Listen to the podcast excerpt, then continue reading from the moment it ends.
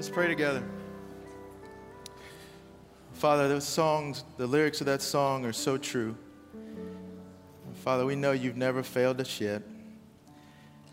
We're so grateful that you have allowed us to be together this morning.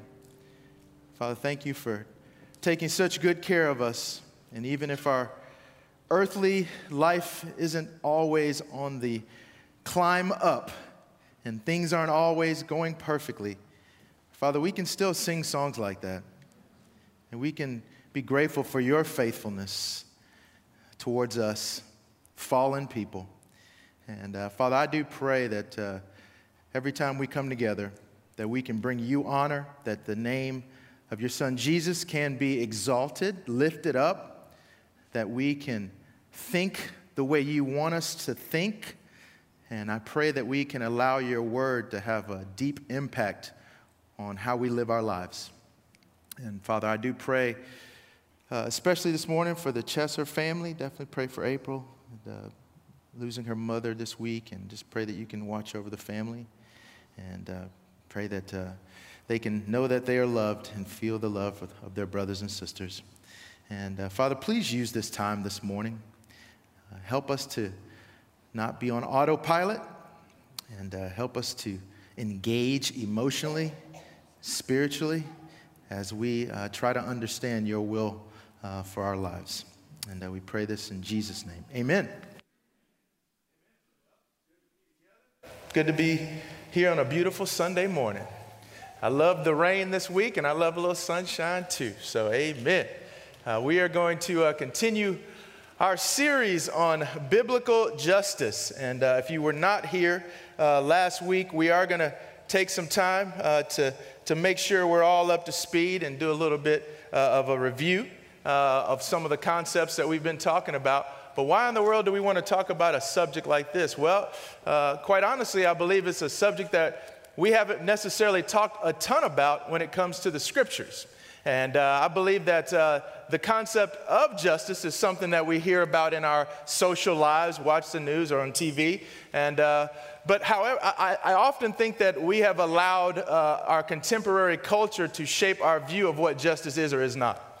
And uh, I think it's, it's helpful to go to the scriptures and to uh, at least allow ourselves to immerse ourselves in what God has done in the world. What, he, what has He been doing? How does He define these types of things? And uh, so that's kind of the heart behind it. And I shared a little bit about some of the things that I've just been reading and listening to uh, last week. And if you weren't able to listen last week, uh, check it out online, and hopefully that'll encourage you and help you. But like I said, we'll, we'll take a minute to, to review uh, a little bit of uh, what we had last week and uh, in, in, times past. And the first p- passage I want to go to as a way of review uh, is, is a passage in Job. And it's in chapter 31. And it gives us an understanding of what it meant for Job, who was exalted by God Himself. God actually talked about Job's character as being exemplary.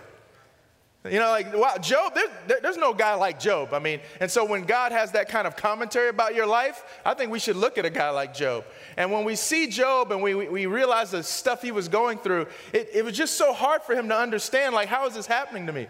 And, uh, you know, he says, if I have denied justice to any of my servants, whether male or female, when they had a grievance against me, well, what will I do when God confronts me? What will I answer when called to account? Did not he who made me in the womb make them? Did not the same one form us both within our mothers? And this is one of the concepts that I think is foundational to what justice means biblically. And I believe there's a concept that we're all made in the image of God, and we need to understand that, and we need to treat people a certain way that people have certain rights, or mishpat is the Hebrew word. Just, they deserve a certain amount of justice because they're made in God's image. And Job, who was lifted up by God himself as an exemplary man in his society, he understood it. So even though people were his servants, he said, Man, if I don't give them justice, that's not right. Even though they're under me, they're made in the image of God as well. And so they have a certain amount of rights just given to them by God. And again, I think it's insightful because Job had no Bible like you and I had.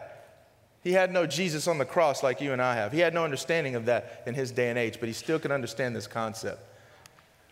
Later on, he, he talks about, uh, if you can go to the next slide, please, thank you. He says, If I have regarded the sun in its radiance or the moon moving in splendor, so that my heart was secretly enticed. What, what's he talking about? He's really talking about idolatry, right? He's talking about man, and we know God says that's wrong. We already know that's wrong. Read the, read the Ten Commandments. You can get past the first two. You can't get past the first two, right? So he said, I'm not going to worship the sun or the moon or anything like that. But what does he say?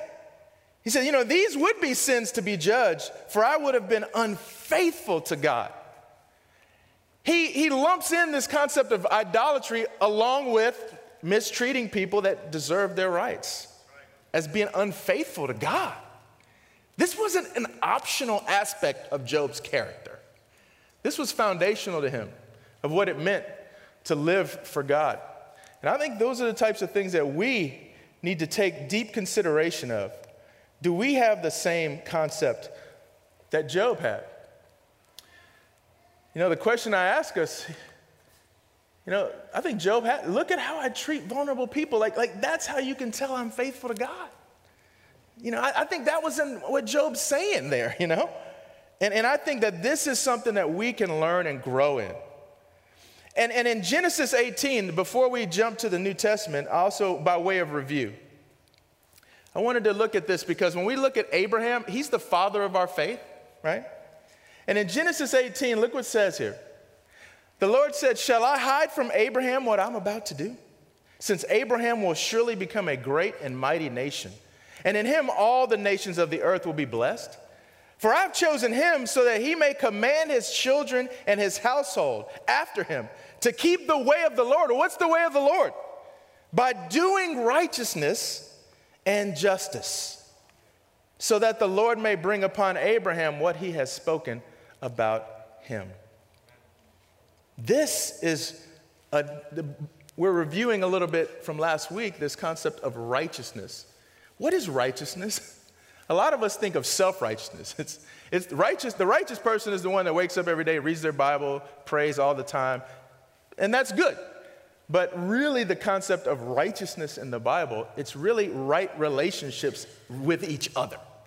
It's really a social concept more than a personal concept. And I think we talk more about self righteousness than the concept of you need to have right relationships with the people around you whether they're in the church or outside of the church. That's what righteousness is getting at. And so when God wants to send Abraham out into the world, who ultimately the whole world will be blessed through Abraham, he's like, you need to do righteousness. You need to treat people the right way, the way that I've instructed you. And mishpat, this concept of justice, it needs to be at the forefront of what you do in the world. This is what was foundational to Christianity, honestly. This is the precursor and I was uh, doing a study of uh, kind of the, this word righteousness. And this is one of the, the scholars who did a study on it. And he said, righteousness to him is that the wicked advantage themselves by disadvantaging others. But the righteous disadvantage themselves to advantage others. Righteousness is equivalent to the Mosaic teaching to love your neighbor as yourself. This is what Abraham was sent into the world to do. The precursor of our faith, so to speak, in Jesus. To go into the world and to be willing to even disadvantage yourself because you can't love your neighbor, it's gonna cost you something. Okay? If you're gonna love somebody as you love yourself, because we love ourselves. We wake up every day and we know we're very in tune with what we want and what we need. And sometimes we mix those two categories up, right? But we'll usually take care of ourselves pretty well. so if you're gonna love your neighbor as yourself, let me help you out, guys. There's no way around it, it's gonna cost you something. You're going to be at, at, a disadvantage on some level to yourself because, by definition, the love you give to your neighbor, you could have just kept it for yourself.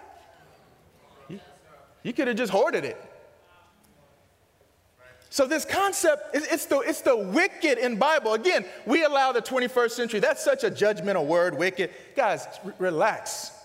Read your Bible. These are biblical concepts, okay? The biblical concept of wickedness is that person that just flat out will advantage themselves even at the expense of somebody else. And so finally, how do we close out our Old Testament review? I think this is a good passage to close out before we jump into the New Testament. This is what the Lord says, according to Jeremiah Let not the wise boast of their wisdom, or the strong boast of their strength, or the rich boast of their riches. But let one who boasts boast about this that they have the understanding to know me, that I am the Lord who exercises kindness, justice, and righteousness on earth. For in these I delight, declares the Lord. This is what people of God should be bringing to the world a boasting of who God is and his qualities. And these are the types of qualities. It's not just to, if you're gonna know God, it's not just to have an intellectual understanding of God is great. Yeah, he existed, he created, he gave us a Bible. No. It's to be like, execute, other, do these things in life. This kindness, this, this justice, treating people equitably no matter their social standing, and even being willing to disadvantage yourself to the advantagement of others. So here's the question as we move on. Has Jesus moved on to other things, you know? Are justice and righteousness just Old Testament concepts that, you know, Jesus really, he didn't really think about this. He had, he had bigger fish to fry right? In the New Testament, right? Because that was Old Testament. This is the new. Well, let's let the, let's let the Bible play itself out a little bit.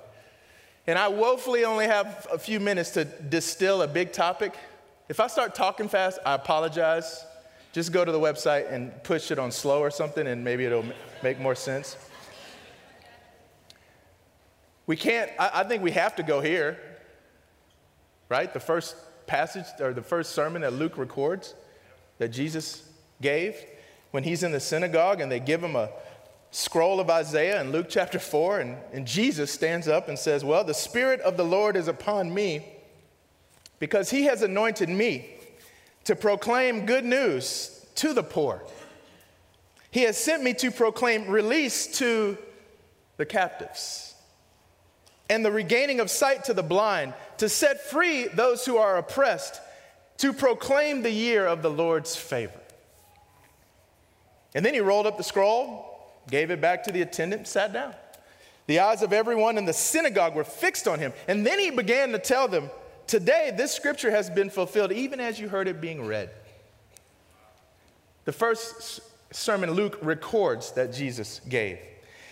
And you can say, well, G- Jeff, you know, the, the New Testament church is all about preaching and, and, and teaching and saving lost souls. Absolutely, that's, that's absolutely important to Jesus. Read the Bible. I'm with you 100%. But sometimes I think we, we're like the body, you know, we're like the guy at the gym that like only does chest and arms. You know what I'm saying? And, he, and he's walking around, his arms are, you know what I'm saying? But his legs are like toothpicks, you know what I mean? He just refuses to, right? It's like he's out of balance. And sometimes I think we can get that way with scripture and what Jesus' emphasis was.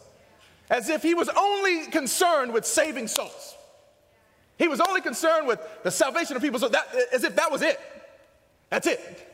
As if these two concepts, this saving of souls and this concept of righteousness and justice, can't somehow be together. And even, people, even people who are oppressed and, and going through tough times or in prison or whatever, these people mattered to Jesus and their earthly situations mattered. And he actually wanted to do something about that too. And I think we got to look at ourselves in the mirror. Do we care about people in that way as well? And you can't, you can't see again, what is Jesus doing in this moment? He's referring to scriptures that we call the Old Testament okay? Because you can't read Jesus as if he's pulling stuff out of the air and making stuff up. He's quoting what God's already been talking about. okay? He's quoting Isaiah 61 The Spirit of the Lord is upon me. He said, No, I know you read Isaiah, but I'm here to tell you the me is me. it's Jesus. And then he kind of weaves in Isaiah 58. And if you want to get yourself woken up, read Isaiah 58. Woo wee! Have you read Isaiah 58 lately? Because this is what Jesus is talking about here. Again, what's the context of Isaiah 58? I'll tell you the context. You know, we're going to read something. Let's just go there. Because you know what? Forget about it. You just need, you know, I can't say it better than Isaiah. Because I'm not taking anything out of context. Jesus chose to, yes, he was handed this scroll, but look what he chose to talk about. Isaiah 58. Shout it aloud, do not hold back. Raise your voice like a trumpet. Declare to my people their rebellion and to the house of Jacob their sins. For day after day they seek me out. They seem eager to know my ways, as if they were a nation that does what is right and has not forsaken the commands of his God. They ask me for decisions and they seem eager for God to come near them. Why have we fasted, they say, and you haven't seen it? Why have we humbled ourselves and you have not noticed? What's going on here? What's going on here? You know, God's saying, hey, Israel, you know what? You guys were supposed to be the people that followed in the line of Abraham, people that, you know, do justice and righteousness in the world. You're supposed to be doing that. I, I created you, I pulled you out of Egypt gave you my teaching so that you could be different than everyone in the world. And you're sitting here crying and complaining because you feel like you fast on a day and you pray and I'm not doing anything. You're the ones that aren't doing what I've asked you to do. In verse 3, on the day of your fasting, you do as you please and exploit all your workers. Whoa! Injustice, mishpat, is not being practiced. Your fasting ends in quarreling and strife and in striking each other with wicked fists. You cannot fast as you do today and expect your voice to be heard on high. Is this the kind of fast I've chosen? Only a day for a man to be to humble himself? And is it only for bowing one's head like a reed and for lying on sackcloth and ashes? Just the ritual the external ritual. Is that what you call a fast? A day acceptable to the lord? Is not this the kind of fasting I have chosen? Okay, this, this, is, this will make sense when you look at it, Luke 4. To loose the chains of injustice, to and untie the cords of the yoke, to set the oppressed free and break every yoke. Is it not to share your food with the hungry, to provide the poor wanderer with shelter? When you see the naked, to, to clothe them and not turn away from your own flesh and blood then your light will break forth like the dawn, and your healing will quickly appear. Then your righteousness will go before you, and the glory of the Lord will be your rear guard. Then you will call, and the Lord will answer. You will cry for help, and he'll say, Here am I.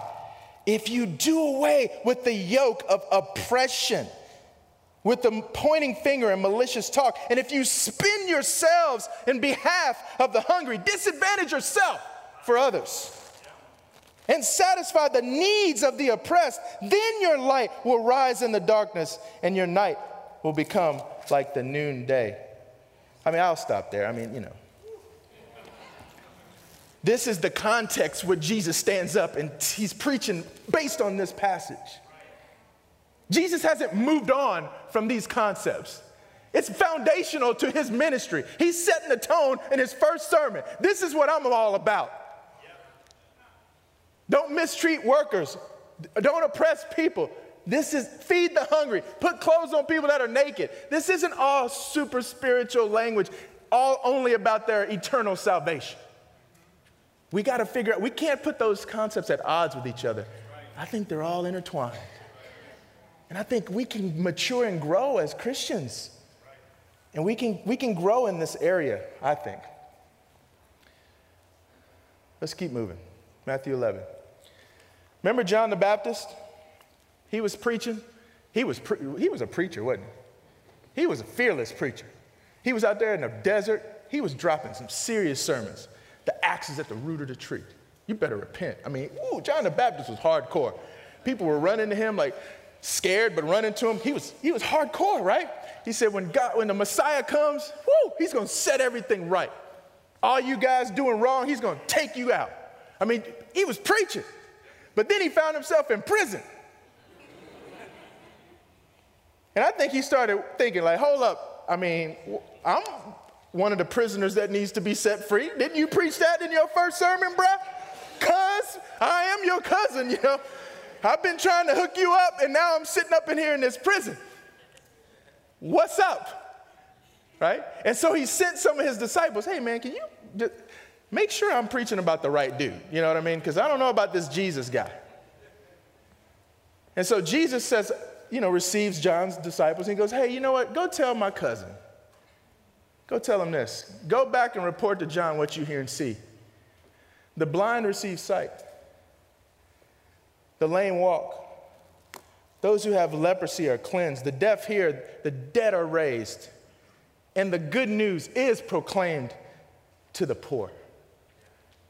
Blessed is anyone who doesn't stumble on account of me. Is this stuff important to Jesus? You want to know if I'm doing the work of God? If I, am I the anointed Messiah, John? Do you really want to know?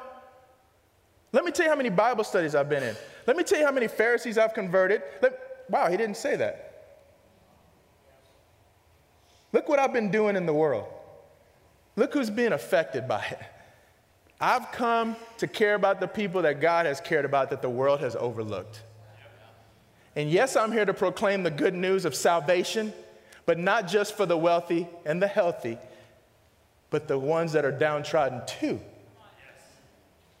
When he started his ministry in Luke chapter 4, he established what he was going to do. And then when it came time to define, well, how do we really know who you are, you are, who you say you are? Look at the terms he uses to describe his work in the world.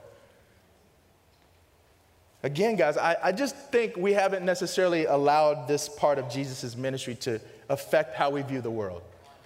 We're, I think we're really good about caring about people's eternal salvation. I think we're really good at that. I'm just trying to present to you, I think we can grow in an understanding of there are a lot of things that we can grow and to be more mature in our faith.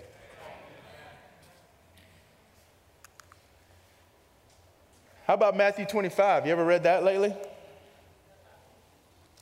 Well, let's read it together then. Amen. I told you I was going to use the New Testament a lot today. We're going to, we're going to hear some more of Jesus' words. Matthew chapter 25. We'll pick it up in uh, verse 31. When the Son of Man comes in his glory, and all the angels with him, he will sit on his throne in heavenly glory. All the nations will be gathered before him, and he will separate the people one from another, as a shepherd separates the sheep from the goats. He will put the sheep on his right and the goats on his left. Then the king will say to those on his right, Come, you who are blessed by my Father, take your inheritance, the kingdom prepared for you since the creation of the world. For I was hungry, and you gave me something to eat. I was thirsty, and you gave me something to drink. I was a stranger, and you invited me in. I needed clothes, and you clothed me. I was sick, and you looked after me. I was in prison, and you came to visit me. Then the righteous will answer him, Lord, wait a minute. When do we see you hungry? and feed feed you. I mean, when, when did we ever see you, you know, Jesus? When were you thirsty and we actually gave you something to drink? When did we see you, a stranger, and invite you in or, or needing clothes and clothe you? When did we see you sick or in prison and go to visit you? The king will reply, I tell you the truth, whatever you did for one of the least of these brothers of mine, you did for me. But then he'll say to those on his left, Depart from me, you who are cursed, and into the eternal fire prepared for the devil and his angels. For I was hungry, and you gave me nothing to eat.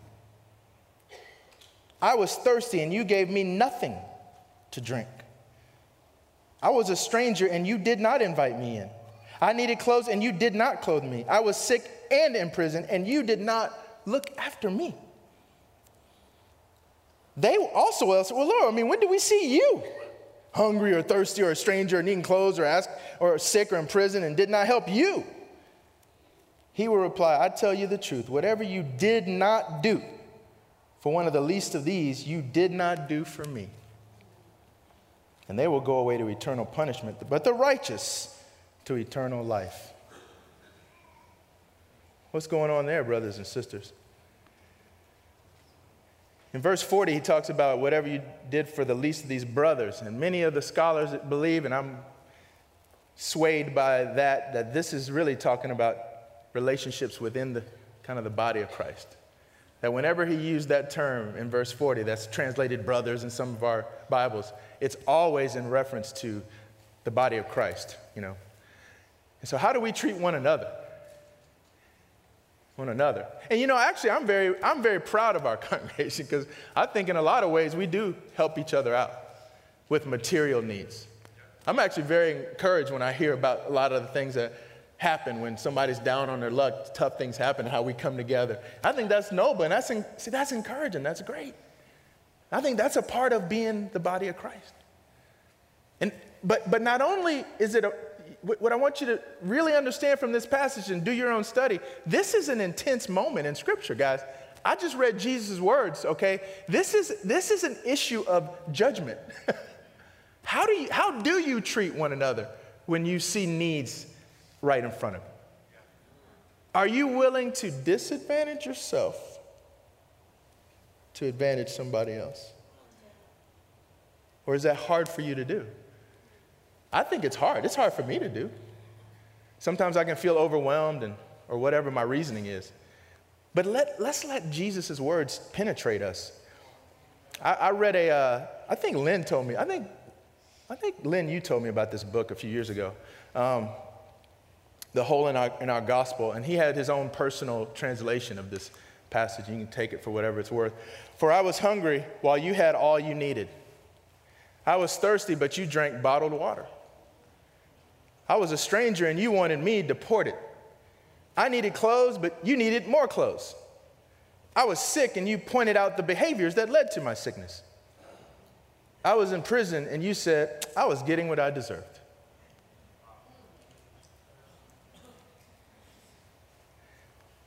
It's powerful. I mean, but again, this is just one guy's take, but it moved me. It made me think. It made me think about my own life because this is what I'm trying to do. I'm trying to process this in my own life. You know what I mean? And you do it it what you want to do with it. And so th- then I started thinking, but you know, you know, helping the poor, it, it doesn't directly contribute to building the church. And I'm here in evangelist. I'm supposed to build a church. Our top priority should be preaching, teaching, praying, right? That should be what I. And so I struggle with that, right? Are we going to get off track? You know what I mean? It doesn't really directly, I mean, we're supposed to grow the kingdom of God. And so I, I, have to wrestle with that as I've prepared these messages. And, and I don't know if this is right, but I, this is where I'm at right now. I just believe an indifference to the vulnerable is just not Christ like. So I don't know. I'm not talking Democrat, Republican, socialism. I'm not, please don't politicize what I'm saying, guys. I'm just saying, to me, an indifference to the vulnerable is not Christ-like. So how can, I, how can you say you're becoming more like Christ if your concern for the marginalized never increases? Because I don't think mine has increased the way it could. I need to grow. And I don't want to feel guilted out in the growing, and I'm not trying to guilt anybody else out. I'm just trying to show Jesus what he said, how he lived his life, and put it against my life and go, what's up? And then I think, well, some people have thoughts like this well, my money, my life, my time, my stuff is my own. Amen. Well, remember these passages. For you know the grace of our Lord Jesus Christ, that although he was rich, he became poor for your sakes, so that you, by his poverty, could become rich. What if Jesus said, Yep, that's my own blood. I'm not giving it to anybody else? 1 Corinthians 6, do you not know that your bodies are temples of the Holy Spirit who's in you, whom you've received from God? You are not your own. You were bought at a price. Therefore, honor God with your bodies.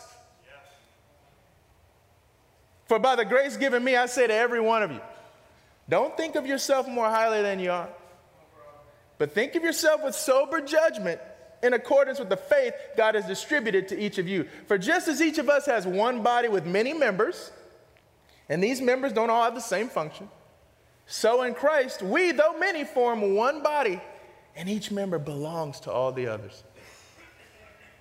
So is it really just your stuff, your life? Or do you really believe you were bought at a price? This is stuff that we got to wrestle with. They don't deserve my help. They got themselves into the trouble they're in.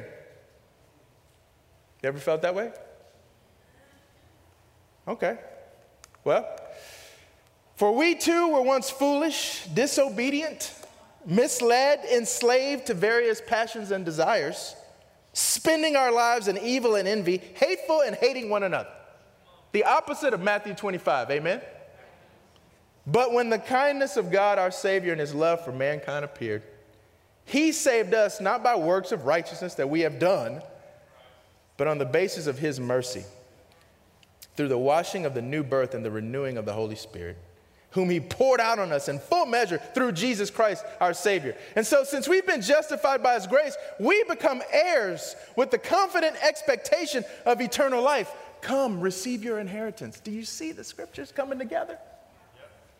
This saying is trustworthy, and I want you to insist on such truths so that those who have placed their faith in God may be intent on engaging in good works. These things are good and beneficial for all people, not just the wealthy, not just the people that look just like you. This is what we struggle with, guys, I think.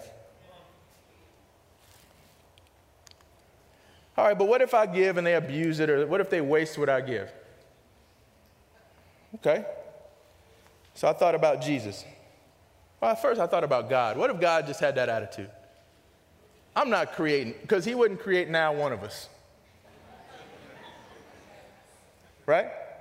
He wouldn't create the earth, because uh, he wouldn't create anything. Why create anything? Because it's not going to return what he really wants. If God had that attitude, where would we be? What about Jesus? Choosing Judas, hanging out with Judas, laughing at Judas's jokes. When it's time to wash feet, washing Judas's feet knowing full well Judas was going to betray him. What if Jesus had that attitude? Nah, man, I'm not giving to Judas. That dude's not, he's going to abuse what I give him. What if Jesus had that attitude, right? I appreciate Paul.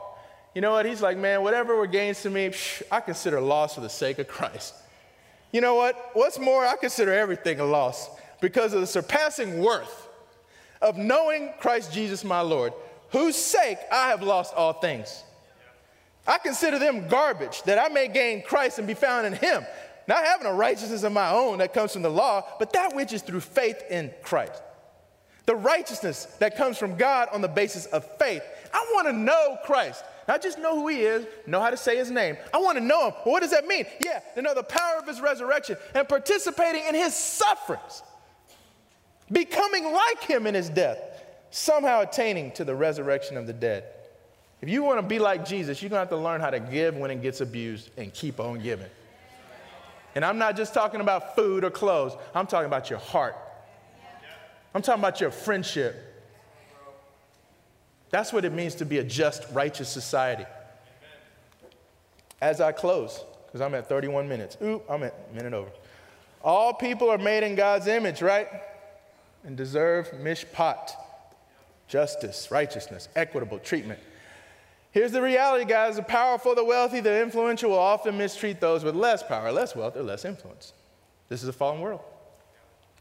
I believe followers of God, we have to be devoted to executing justice and righteousness in the name of Jesus as his body, the church. What am I getting at? What I'm getting at is I'm not trying to create a political party. I'm not trying to create any movement of any political kind. If we just are the church, then the world would get what it needs. If we just do the church thing, we can change the world. We don't need to affiliate or we don't need to hijack some political party. And get it to puppet what we think. We can just be the church and change the world. Please don't politicize what I'm saying these last two weeks.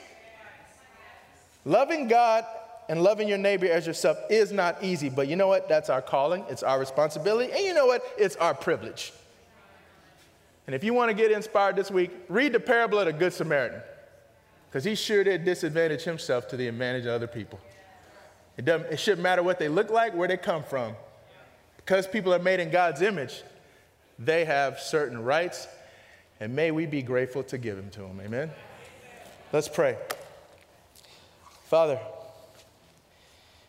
I just pray we can be grateful for your heart and your attitude, for your willingness to treat us a certain way even though we don't deserve it. We see the fullest expression of your love for us, your concern for our situation, how we were poor in spirit, poor in every way compared to you, Father. But you were willing to send Jesus to die for us, to pay the price for us. We've been purchased with his blood, and we are not our own. And then in these moments, God, I hope we can celebrate that and be grateful that we belong to you and be grateful for the body of Jesus that hung on that cross and the blood that he shed. And be grateful that we can take the bread and drink of the juice and have this moment where we can have what we call communion with you and with one another. Pray that we can be grateful, and I pray that we can grow to be more like Jesus. Pray in his name. Amen.